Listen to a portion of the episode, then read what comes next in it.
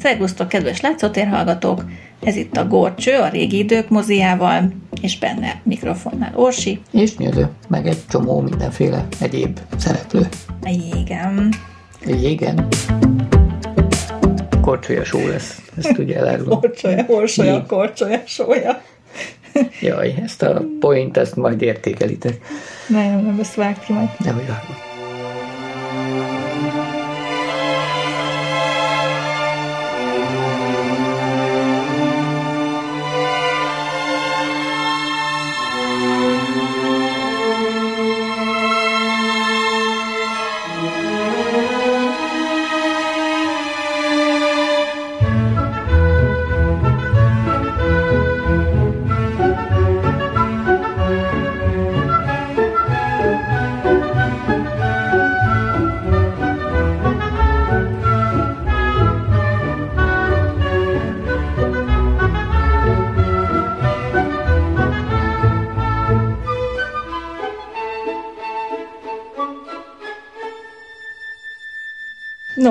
Murnauval fejeztük be legutóbbi műsorunkat. Most és bele is folytatjuk. És bele is folytatjuk. De most csak egy filmet hoztunk, hogy azt járjuk körbe. Ez pedig Murnaunak a legismertebb filmje, az 1922-ben megjelent Nosferatu, amely Bram Stoker klasszikus Dracula című regényének az adaptálásával készült. A regény egyébként 1897-ben íródott, és a film forgatásának a körülményeiben igen jelentősen beleszólt, hogy még élt az írónak az özvegye ebben az időszakban. Hát most nem teljesen pontosan lehet tudni, mert különböző források mást írnak, hogy, hogy egyezkedtek a, az özvegyel, és úgy változtatták meg a filmben szereplőknek a nevét, a helyszíneket, stb. kicsit a cselekményt, és írták át, vagy pedig előbb változtatták meg a cselekményeket, és ennek ellenére az özvegy nem járult hozzá a filmbeli felhasználásához. A, for, a... Tehát, hogy a sztori felhasználásához nem járult hozzá, és utólagosan került sor a perre. Ez nem de, derült ki teljesen, hogy mi volt a kiváltó ok, de a lényeg az, hogy az özvegy beperelte a film forgalmazó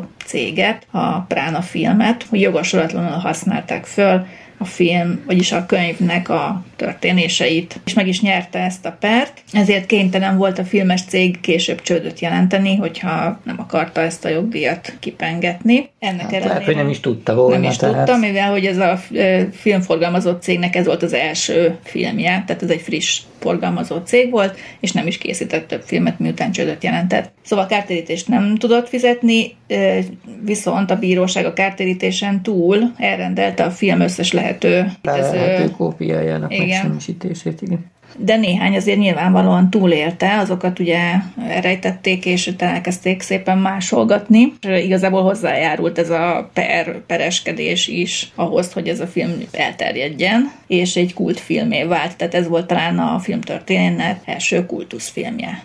Szóval nem véletlenül lett ekkora hírneve, lehet, hogy nem lett volna ekkora hírneve, hogyha ez a pereskedés nem viszi a hírét ennyire. Úgyhogy ezek érdekes sztorik.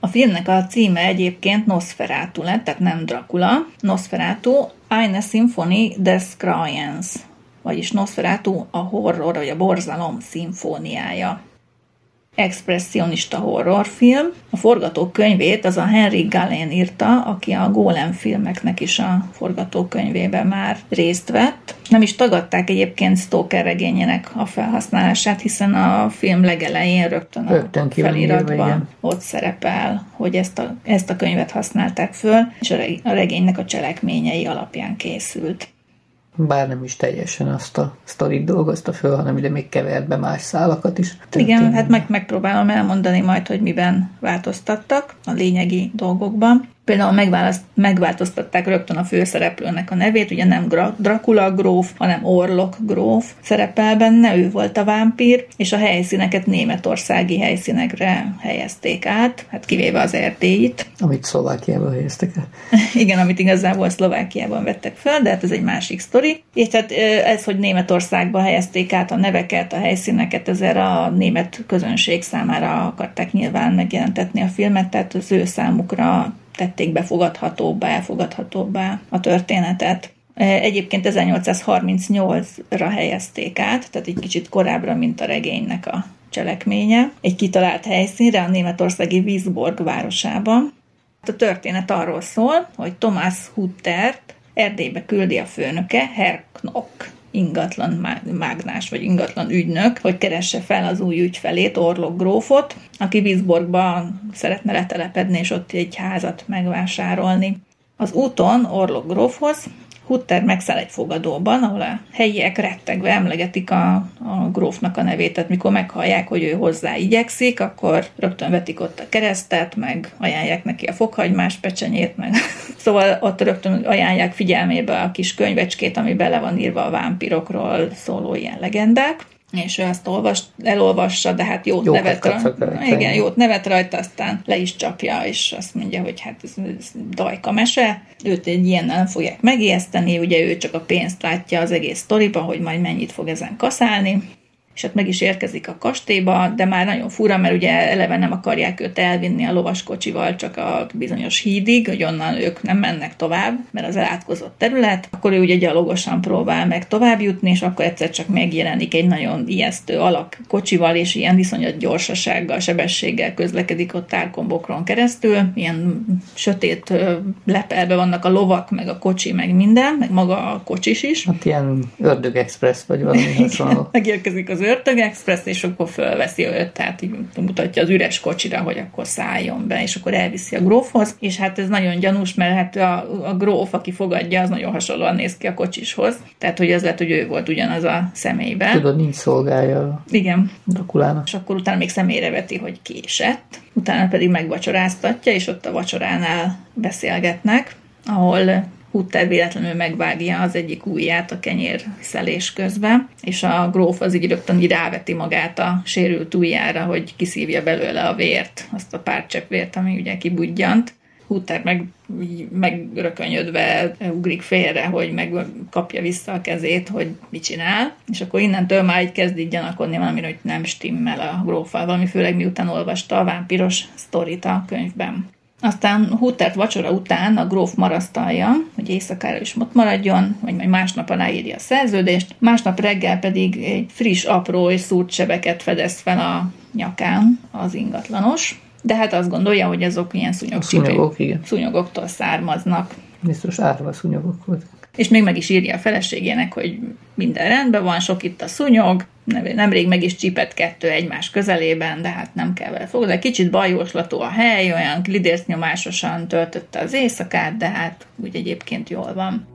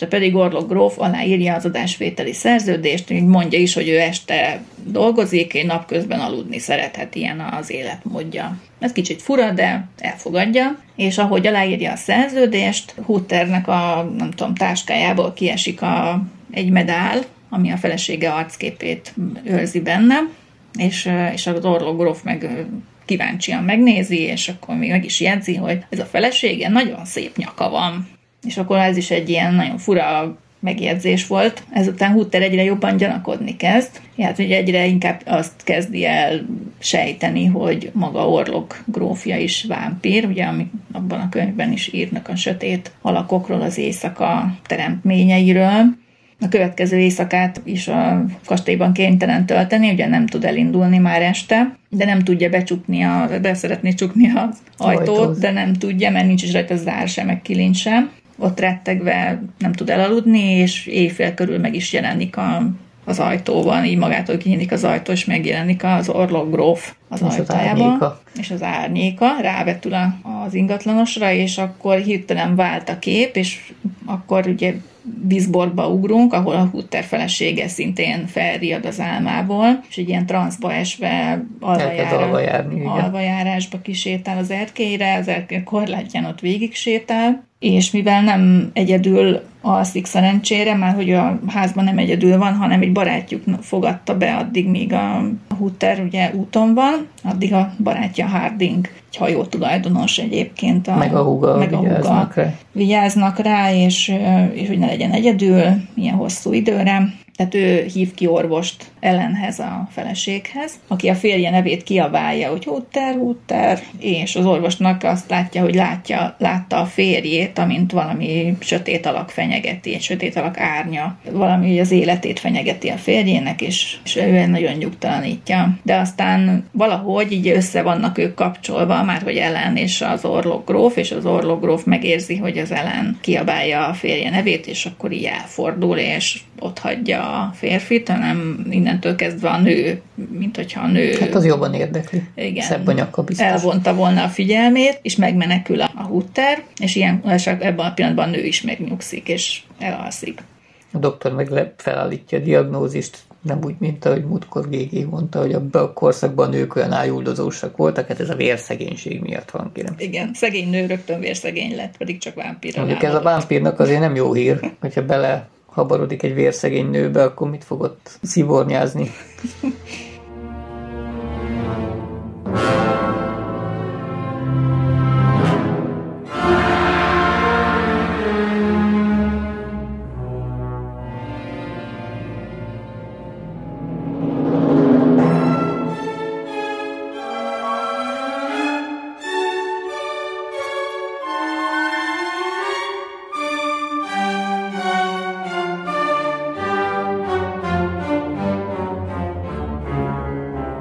Szóval másnap reggel van, ugye akkor a vámpír alszik, és Hutter kutatásba kezd, hogy kerítsen valami bizonyítékot arra, hogy ugye igazolja a gyanúját. Erre azt gondolt eddig, hogy csak rosszakat álmodott. De már egyre gyanúsabb neki a sztori, és az a kastély alaksorában talál is egy kriptát, benne koporsókkal, és az egyik koporsóban ott látja, hogy szúnyadozik az orlogróf.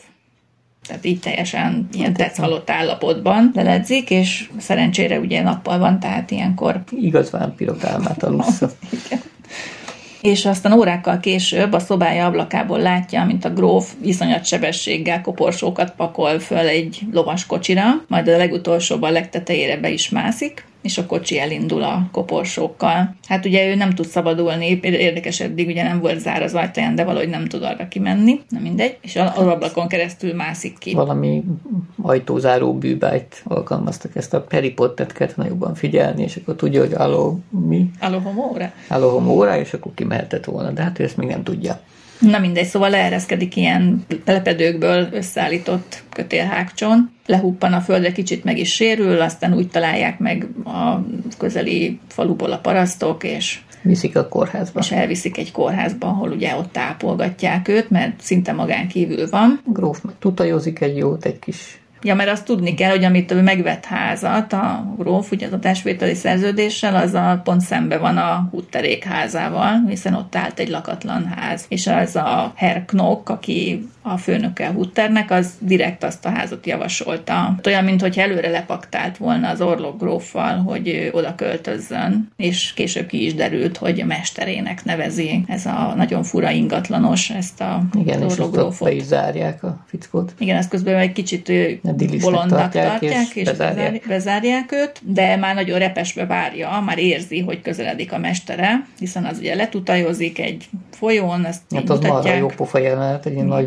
vadvízi folyós szakaszon egy hatalmas tutajjal viszik a koporsókat. koporsókat.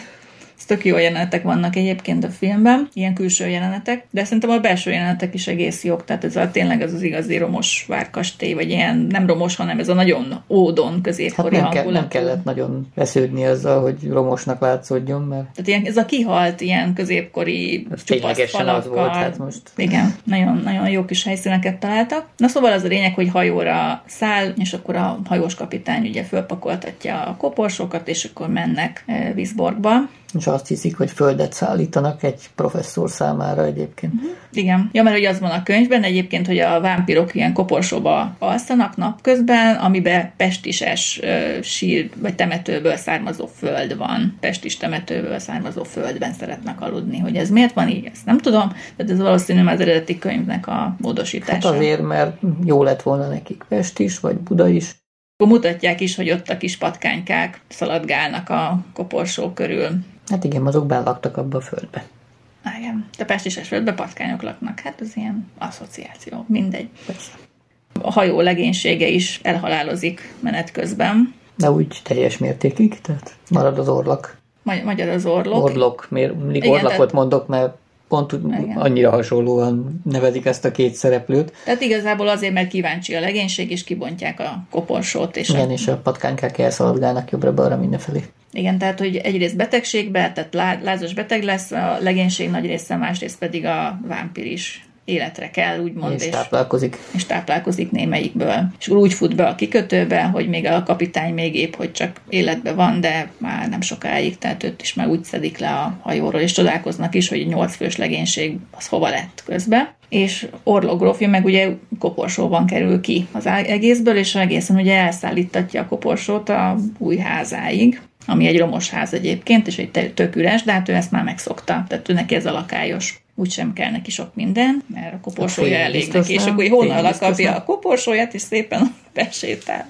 Keresztül az ajtón, tehát hmm. ilyen varázslás technikával. Igen, igen, nem kell neki kulcs, meg ilyesmi.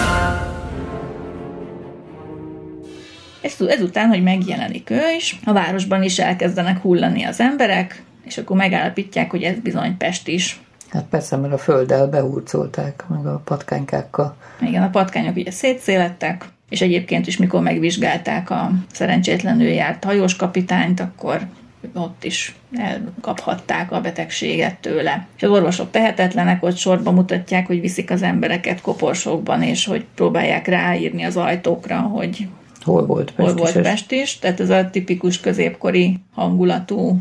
Pestis kezelés, tehát ez a Maradj igen. otthon című igen, igen. történet. Ki is hirdeti a dobos, hogy mindenki maradjon otthon. És ekközben látjuk még, hogy, hogy Hutter ugye ki, vagy a kórházba magához tér, és, és hamarosan ott hagyja a kórházat, mert neki gyorsan haza kell mennie, mert eszébe jut, hogy a felesége is veszélyben van, meg az egész város, hogy hiszen az orlok gróf biztosan oda tart. És lóhalálába ugye ő is megy utánuk, hát ő nem hajóval, hanem csak lóval, meg kocsival. Cserébe nem kerül akkor át, tehát...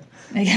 Tehát nagyjából ugyanaznap érkezik meg, mint mikor az orlok gróf partra szállt. Ugye feleségét átöleli, és látja, hogy hál' Istennek nincsen semmi baja. A feleség ezek után megtalálja a férje csomagjában azt a könyvecskét, amiben a vámpiros sztori le van írva, és azt is elolvassa, hogy úgy lehet legyőzni a vámpírt, ha egy tiszta szívű nő a szépségével elvonja a figyelmét a kakas kukorékolásáig. És akkor fényt kap a Igen. vámpír, és, És tulajdonképpen a nap, elexponálódik. a napsugár az, ami, amivel le lehet őt győzni, illetve a tiszta szívű nőnek a önfeláldozásával. Tehát, hogyha ő feláldozza magát, Egy kicsit táplálkozhat és, belőle a vámpír. igen, és addig, amíg a, addig vonja el a figyelmét, amíg ugye a kakas nem kukorékol, és nem kell fel a nap, akkor ezt úgy, úgy tud meghalni egyedül ez a vámpira, amelyik ugye halhatatlan elvileg. És hát nagy elhatározásra jut, mert érzi, hogy, a, hogy mind, az egész város veszélybe van, és amíg ez a vámpír ott van, addig, addig igazából mindenki élete hát hajszálon függ, vagy tőle függ, úgy érzi, hiszen ő egyedül, aki tud erről, hogy hogy Ő lehet az egyetlen tiszta szívű, és Igen, igen, tehát hogy ő az, aki, aki tud tenni valamit, és kiáll az egyik éjjel az ablakba, és látja, hogy Orlok gróf őt figyeli. Tehát úgy már ő magára vonta egyébként is a figyelmét, tehát nem kellett túlzottan sokat tennie. És ott bámulja őt az ablakon keresztül, és akkor hirtelen Csábítja. döntéssel, igen, kiáll, kinyitja az ablakot, és oda csábítja a Orlok grófot, el is küldi a férjét, hogy hozzá nekem gyorsan egy orvost, ugye Hutter elszalad, hogy orvost hozzon, mert látja, hogy nincs jól a felesége. Akkor közben a vámpír, hogy egyedül maradt a, a nő, oda megy az ágyához, és akkor így lehet látni így az árnyat, hogy így, á, így szinte megragadja a torkát. szép hosszú karmaival. Igen, hatalmas fogaival és karmaival, és ráveti magát, és mire megérkezik Hutter, addigra a nő vérét már réggé kiszívta ez a vámpír, és már jól lakott. Cséppen kajakómában Kajakómával levelészik a csaj mellett. és ezek után ugye a kakas kukorékol egyet, és a nap sugara rávetül a vámpírra, aki rémülten fölriad, de már akkor késő, és aztán mutatják, hogy így füsté válik. A Meg nap, elég, meg minden. igen, a napsugár érintésétől gyakorlatilag elég, és eltűnik, és semmivé válik. És Hutter még éppen el tud búcsúzni haldokló feleségétől, akinek még annyi ereje van, hogy elbúcsúzzon tőle. Ez az utolsó jelenet tényleg ilyen megható, még romantikus. De lehet, hogy nem is hal meg asszony. Hát igen, lehet, hogy csak elájul megint, nem tudom, de nagyon... Vagy még várnak, amíg a Nosferatu 2-be a nőből lesz vámpír. Igen, mindesetre úgy lesz vége a filmnek, hogy úgy mutatják az orlok grófnak a kastélyát, amint romokban áll már. Mm. És így lesz vége a gróf véres rémuralmának. Ezt jelképezi ez a romos kastély. Hát igen, az emberek gondolom lerombolták ezek után a kastélyt. Viszont mi a csodát jelenthet ez az orlok, orlák, akármi? Nem tudom. Mert ugye a jelent. másiknál ugye a gyilkos kéz az is orlák volt. Mhm. Uh-huh. Ez meg orlok, tehát majdnem ugyanaz uh-huh. egy hangkülönbség az egész. Tényleg Akkoriban ez valami. Mhm. valami miatt ez már önmagában valami gonoszat adott ez a szó vajon? Hát a, a Nosferatu-nak is van valami jelentése, nem? Hm, Biztos. Megnézzük? Meg kell nézni az internet színesztagos világát. Megkapok egy kávét. Jó. Orlak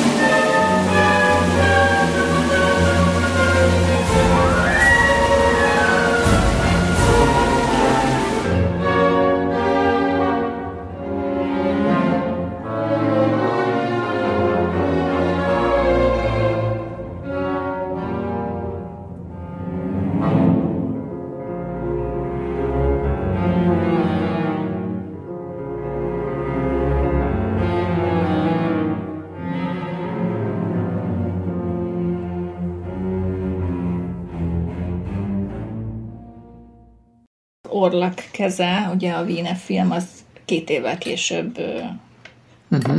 keretkezett, mint ez a film. Tehát, hogy most ki, kivett kitől. Akkor lehet, hogy utalás akar lenni egyébként, csak megmásította egy betűvel. Igen. Tehát, hogy a gonosz szinonimája lett ez az orlok is. Hát ott volt hogy ilyen, ahol a szinonima szótárban ott volt az előbb, hogy mitológiai gonosz lény. Igen, a Nosferatu az egy mitológiai, már középkorban is ismert név volt, mint a Mephisto a, az ördögnek.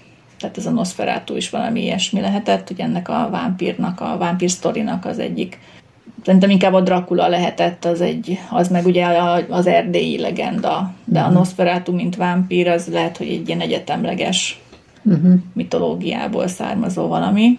Lény, hiszen vérszívó denevérek léteznek, és lehet, hogy onnan eredt ez az éjszakai lény, denevér, vérszívás, stb.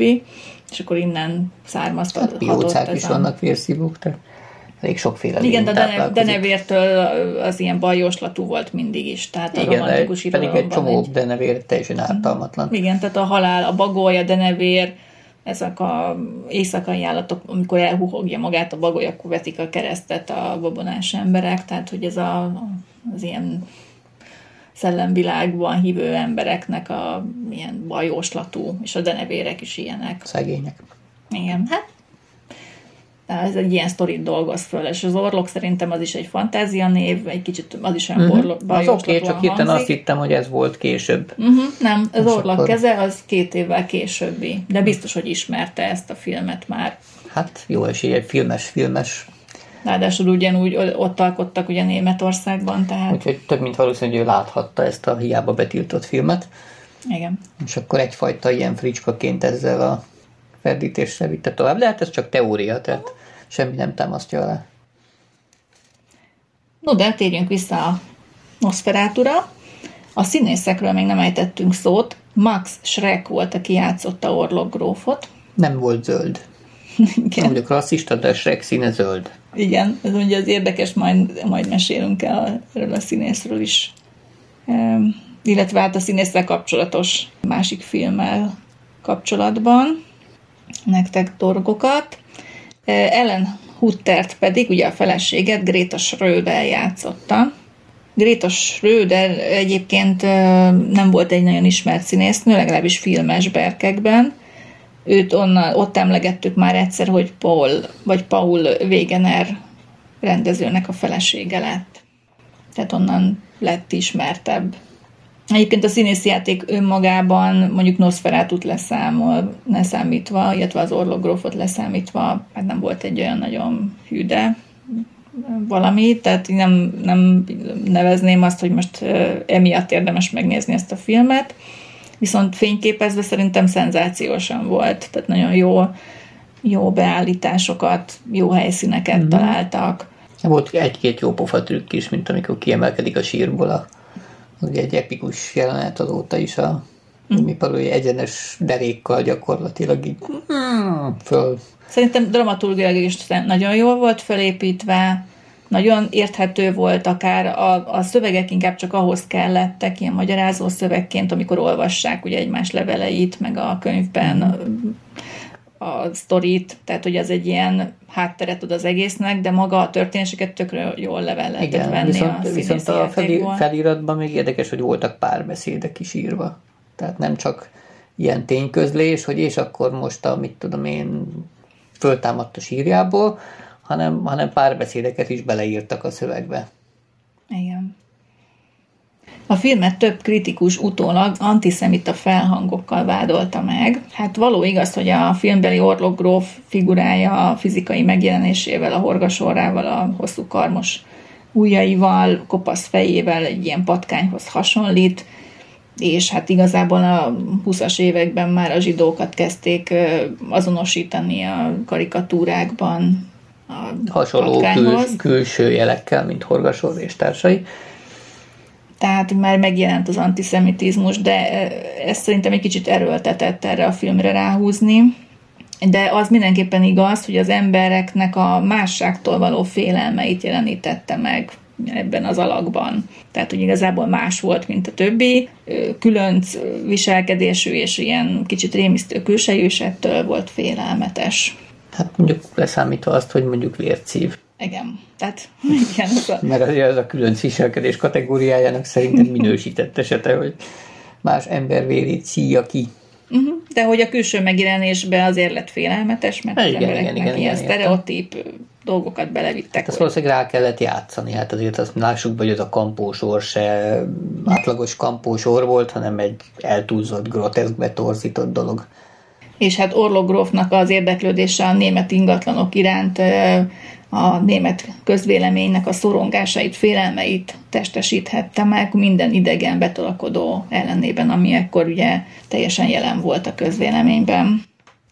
Tehát egyes kritikusok a filmben felfedezni vélték, hogy egy esetleges külső megszállástól, inváziótól való félelmet jelenítettek meg, ami nyugtalanító párhuzamot mutat az 1922-ben Németországban uralkodó antiszemita légkörrel. És erre utal az a jelenet is, amikor Orlok a hajóval megérkezik ugye Németországba, és a hajóból a patkányok kirajzanak a kikötőbe, és elterjesztik a városban a pestist. Tehát, hogy egy idegen hajó megérkezik, és rögtön a pestist hozza be. Uh-huh. Innen már csak egy lépés, és a zsidókat, mint betegséget terjesztő, fertőző idegen testet, testre asszociálnak a nézők ebből. Hát nem tudom, szerintem azért ez hát elég ez erős belemagyarázás. Szerintem is belemagyarázás, tehát más filmtörténetek szerint viszont ezeket a képeket kicsit túlzónak találják. Tehát, hogy ezek a, ezek a vélemények, ezek túloznak, mondván, hogy Murnau soha nem erősítette volna az idegen gyűlöletet a filmjeiben, hiszen maga is ugye homoszexuálisként a társadalmon kívülinek érezhette magát, és inkább üldözöttnek érezhette magát, mint üldöző szerepében. Hát vagy éppen legyen. azt akarta kihozni belőle, hogy milyen üldözöttnek lenni. Az lehetséges egyébként. És egész életében semmi nem utalt rá, hogy zsidó gyűlölő lett volna. Sőt, ebben a filmben is játszott zsidó színész Alexander Granach, aki egyébként mondjuk nem egy pozitív szereplőt játszott, mert ő volt a, a Knok, ugye a, a másik gonosz. Az ingatlan Az ingatlanos főnök, aki alig várta, hogy megjelenjen Orlok gróf, és mestereként tekintett rá. És egy kicsit ilyen okkultista ürge volt.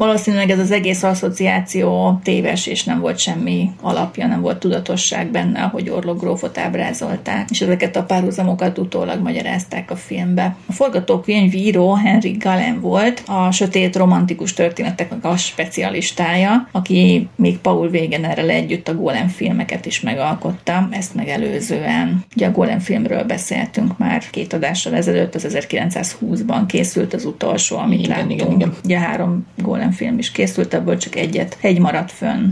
Galen áthelyezte a cselekményt, és egy kitalált német kisvárosba, is megváltoztatta a karakterek nevét, tehát ő volt az, aki átírta a forgatókönyvben a regényt, és hozzátette a pestis ötletét, mert az, az eredeti regényben nem szerepelt, hogy azt a vámpír hozza be a városba a patkányokkal, és ezen kívül kihagyta Van Helsinget, ugye a vámpírvadász karakterét. És át Igaz, elég izgalmas, ez egy mai filmben szinte kötelező szereplő lenne. És igen, és itt a, a vámpír ugye meg is hal a fényérintésétől, holott az az eredeti sztoriban csak legyengül. Ha. És mondjuk karóval, meg nem tudom, ezüst golyóval, meg fokhagymával lehet védekezni ellene.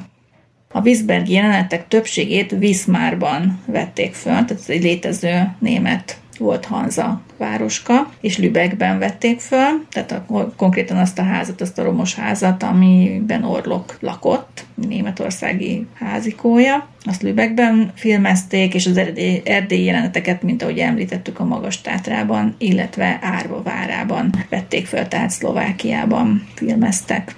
Az operatőr Fritz Arno Wagner volt, a zenét pedig Hans Erdmann szerezte. És állítólag Murnau átírta ennek a forgatókönyvnek, a Galin forgatókönyvnének az utolsó jelenetét, és így került bele a filmbe ellen önfeláldozása, és a vámpír meg semmisülése a napsugarak érintésétől. Vajon hogy végződött volna egyébként? Hát lehet, hogy ellen megölte volna a vámpírt, mint ahogy volt egy ilyen film is, amiről majd kicsit később beszélünk, amit most néztünk meg nemrég.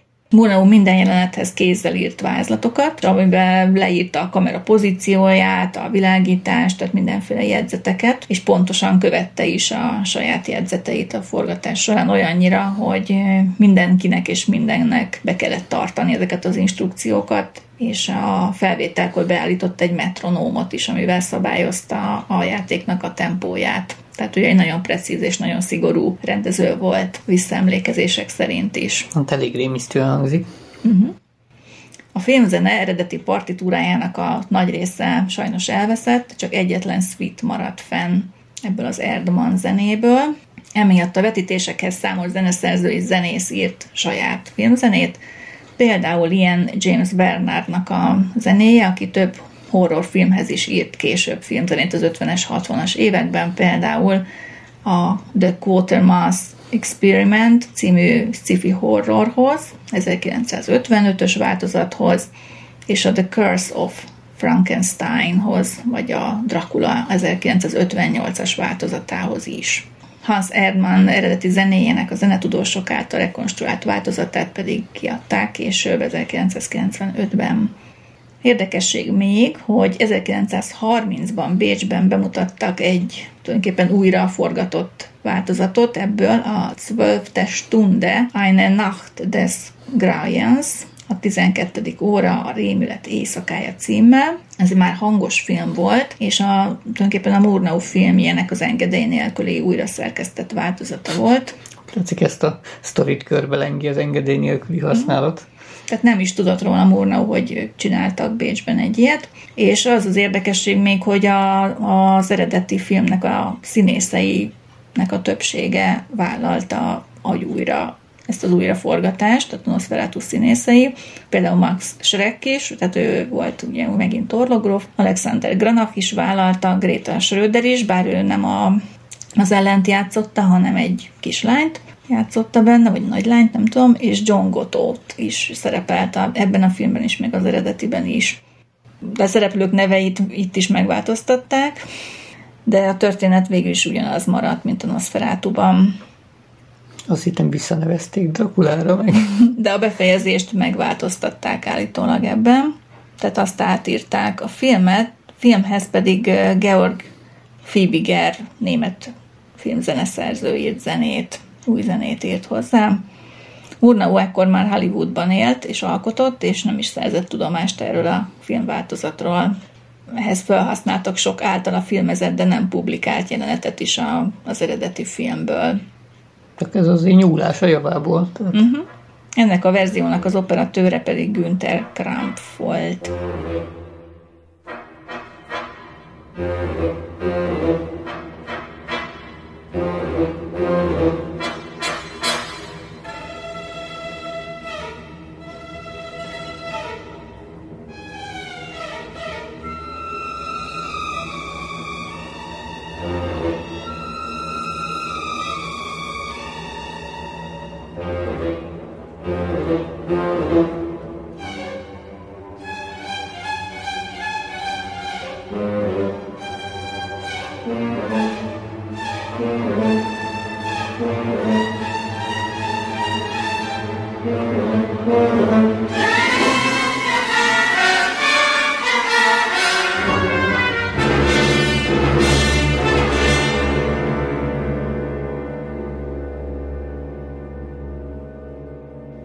Nosferatu bemutatója után Murnau egy csapásra ismerté vált, rengeteg méltató kritikát kapott, olyan kritikákat is megfogalmaztak, amelyek szerint a képek technikai tökéletessége és letisztultsága nem is illett a horrorisztikus témához. Tehát ez egyrészt dicséret. Várjál, várjál, várjál, várjál. Egyrészt meg nem. Itt most akkor valami problémám van. Mert? Hát arról volt szó, hogy le se le, be se lehetett mutatni, mert hogy bezúzatták az összes filmtekercset. Akkor Nem, hogy aratott sikert? Később kellett bezúzni. Na, tehát akkor valószínűleg az lehetett, hogy megalkuttak először arról, hogy átnevezik a szereplőket, úgy bemutatták, Majd mégis. majd aztán lehet, hogy fellebezgettek jobbra-balra, húzódott Hát a per. a per az általában el szokott húzódni, Mhm. tehát mire odáig jutottak, hogy megnyerték, addigra már be volt mutatva, meg már addigra uh másolták egy Mhm. Jó, csomó csak mondom, példányba. kicsit furcsa volt így, meg Igen. gondoltam másból is felvetődik, hogyha be sem mutathatták, akkor hogy lett sikere. Nem, a bemutató az meg volt, és már is kezdett terjedni, csak aztán meg kellett semmisíteni a kópiákat. Mhm. Ez volt a döntés. A film Courier szerint a vámpír nem volt elég testetlen, és nem volt elég sötét, és nem volt ijesztő. Hát szerintem azért elég jól sikerült a maszkja. De ezeken túlmenően a kritikusok egyöntetően dicsérték a stílusát, a hangulatát, és egyenesen szenzációsnak ítélték a filmet. Manapság pedig a világ 100 legjobb filmje közé választották 2010-ben, és ott az előkelő 21. helyen szerepel. Roger Ebert filmkritikus így írt róla, hogy a Nosferatu nem ijeszt meg minket, de kísért minket. Tehát nem ijesztő, hanem egész egyszerűen. Kísértő. Igen. Tehát, hogy ott a, a gondolatainkban azért helyet kapott a film. Igen, igen. Tehát, hogy a, a film megnézése után még sokáig. Tehát ezt az alakot nem felejtjük el igazából, tehát emlékezetes film. És ebben van lehet valami egyébként.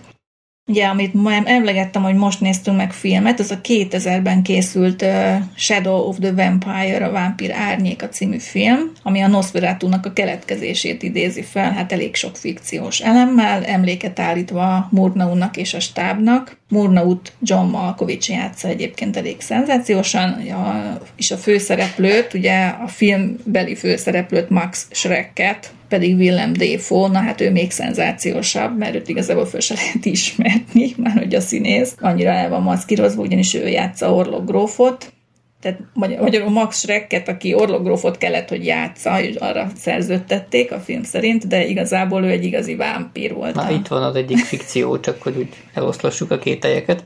Tehát azzal az álcával veszi be ugye a Murnau a, a stábba ezt a Max Schrecket, hogy ő eljátsza azt, hogy egy színész, akinek az a hóbortja, hogy nem mutatkozhat jelmez meg maszk nélkül, és direkt elkülönülten éli magát a helyzetbe, hogy jobban el tudja játszani. Miközben egyébként, hát mind megtudjuk, ő egy valódi vámpír, tehát nem csak ilyen Igen, tehát hogy a stáb ez először furcsája ugyan, de elfogadja, hogy ő egy teljes beleélést Igen. Kívánó Miközben színész. egyébként a biznisz tárgya a Gréta kisasszony nyaka.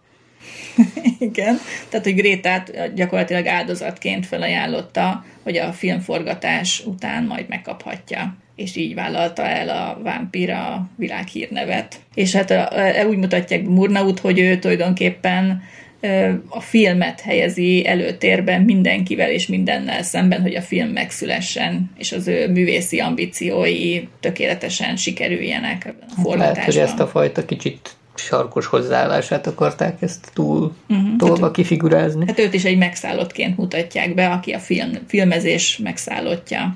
És tényleg egy nagyon szigorú, következetes és parancsoló stílusa van itt a film szerint is, hát hogy állítólag a, a beosztottai, kortársai így emlékeznek rá. Hát emlékezhetnének vámpírnak is. Tehát, hogy egy igazi vámpírt szerződtetett a- azért, hogy minél jobb filmet csinálhasson. Tulajdonképpen, és az utolsó jeleneteket valóban megváltoztatta a forgatókönyvhez kép- képest, hiszen az eredetiben itt azt mutatják legalábbis, az lett volna, hogy Gréta miközben szívják a vérét, hogy elővesz egy fakarót, és ledöfi a vámpírt, és így lett volna vége. De hát a valójában ugye, amiket fölvettek jeleneteket, és ami benne maradt a filmben, az az, hogy, hogy valóban a, a fény öli meg a vámpírt, úgyhogy beengedik a fényt a stábtagok. Igen, hát miközben egyébként a pillanatban. Gréta már be van lőve narkóval, hogy ne is nagyon ellenkezzen. nyugton. Igen, és tulajdonképpen tényleg feláldozta, és nem csak őt, hanem a stábnak tök, több tagját is. Többek közt az operatőr is menet közben cserélődött egyet. Igen, arra a fickóra, aki végül is ténylegesen operatőrként jegyzi Igen. a filmet. Tehát, hogy elég rögös úton ö, fejeződött be a film, és nem minden izgalmak nélkül, maga a Malkovics is, vagy illetve Murnau is ö, veszélybe került a végén. hiszen még azt is vállalta ezt a fajta veszélyt, hogy elkészüljön a film, és majdnem az életét adta ezért a filmért, szóval valami ilyesmiről akart szólni ez a sztori. Nyilván fikciós volt, és ez valójában nem így volt, hát Max Schreck valóban egy színész volt, nem pedig egy vámpír, tehát létező ember, és Hát vagy csak meghamisították a Wikipédiát. Igen. Mindenesetre érdekes, hogy ezt a SCH-s srecket aztán ugye felhasználták a rajzfilm figuránál, mint Shrek SH-val. Hát most, hogy ennek mennyi köze van, nem tudom, de... de fura. Minden esetre. Nekem eszembe jutott rögtön, hogy... Hát neki én is azt mondtam rögtön, hogy de hát ez nem is zöld. Mondjuk fekete-fehér filmnél ez azért ugye nehéz megállapítani. De a Shrek, mint tudjuk, ő egy aranyos figura, nem pedig ilyen vámpirisztikus.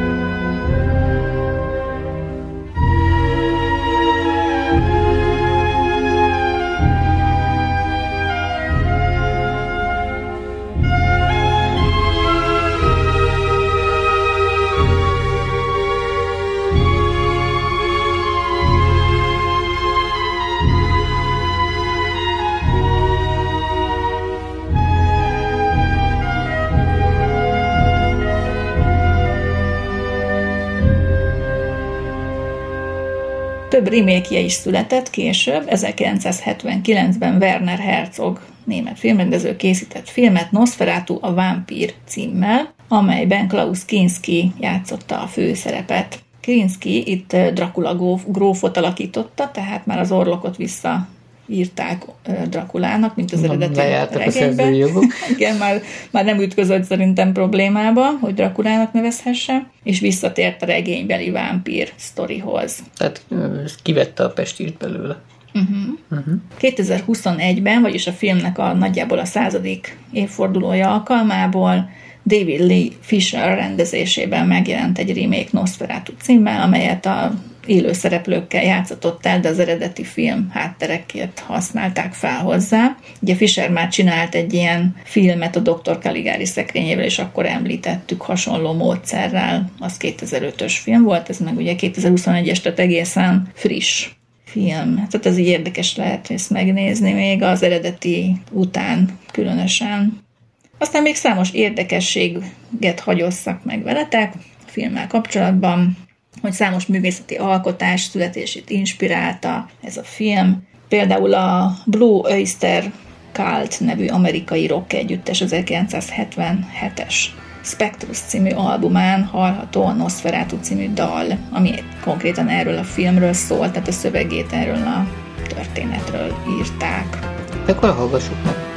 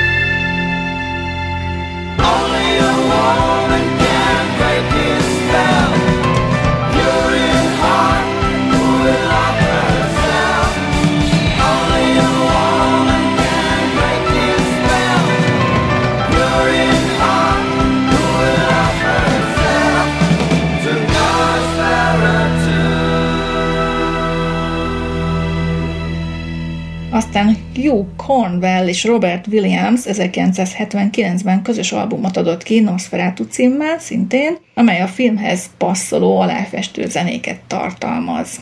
Tehát ez egy komplett album volt, az album borítóján egy részlet látható az eredeti 1922-es filmből, és Max Schrecknek állítottak emléket a zenéikkel. Hát belehallgattam ebbe az albumba, hát nem az én stílusom. Ez olyan ilyen punk rock, vagy nem is tudom minek nevezzem. Számomra nem hallgatható annyira.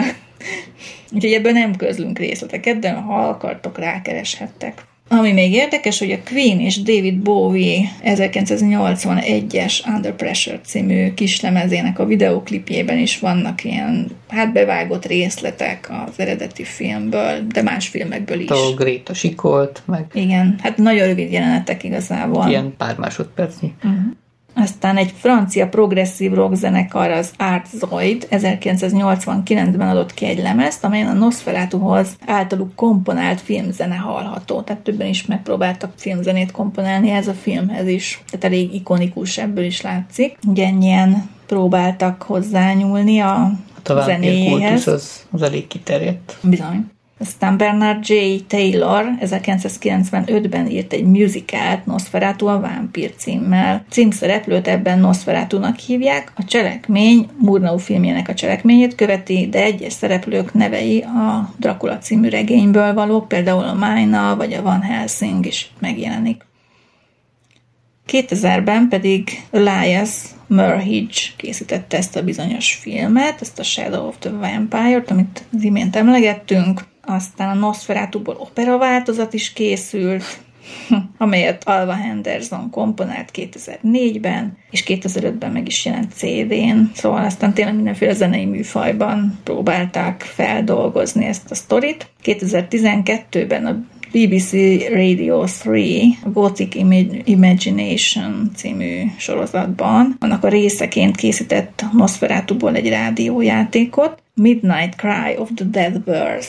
Ugye itt ebben a kis könyvecskében, amit, amit olvasgatnak a filmben, az a vámpiros könyv, abba is ugye a halálmadár éjféli rikoltása így szerepel. Tehát ez ilyen halálmadárként szerepel ez uh-huh. a Nosferatu. Na szóval ebből csináltak rádiójátékot ezzel a címmel. A darabot Amanda Dalton írta, és Susan Roberts rendezte. 2015-ös Én Earl és a csaj, aki meg fog halni című filmben, The Me and Earl and the Dying Girl. Főszereplők egyik házi videója az Orgörény 2 címmel tiszteleg a Nosferatu előtt. Nem láttuk ezt a filmet, de hát, hogy még meg kéne nézni ezt is. És van még a Saxon rock együttes, annak a 2018-as Thunderbolt című albumán szerepel Nosferatu, The Vampire's Waltz, vagyis a, a Vámpír keringője című dala, ez is a film alapján íródott, és a klipben szintén megjelennek a filmből kivágott jelenetek. És kihagytad a legutolsó feldolgozást. Igen. 2022. februárjában az MFTOS támogatásával a Látszati Rádióban egy rádióműsor is készült ebből a témából. Igen, amit épp most hallhattok. Úgyhogy köszönjük szépen a hallgatózást. A Magyar Fokhagyma Termesztők Országos Szövetsége. Ajánlásával. Van nálad fokhagyma? Szerintem pont kifogytunk. Ajaj, Egy Gond lesz, ne várjuk meg az éjjelt. hát akkor majd lehívunk egy kicsit a támogatási alapból, mert tíz évre való fokhagyma adagot kaptunk ezért az adásért. Úgyhogy Na, de látok is legyen fokhagyma kéznél, meg fakaró, meg egyebek, és ne féljetek a vámpíroktól. hát lehet kapni ilyen kerti cölöpként, az nagyon jó ki van már hegyezve. Úgyhogy szép jó éjszakát, sziasztok! Sziasztok!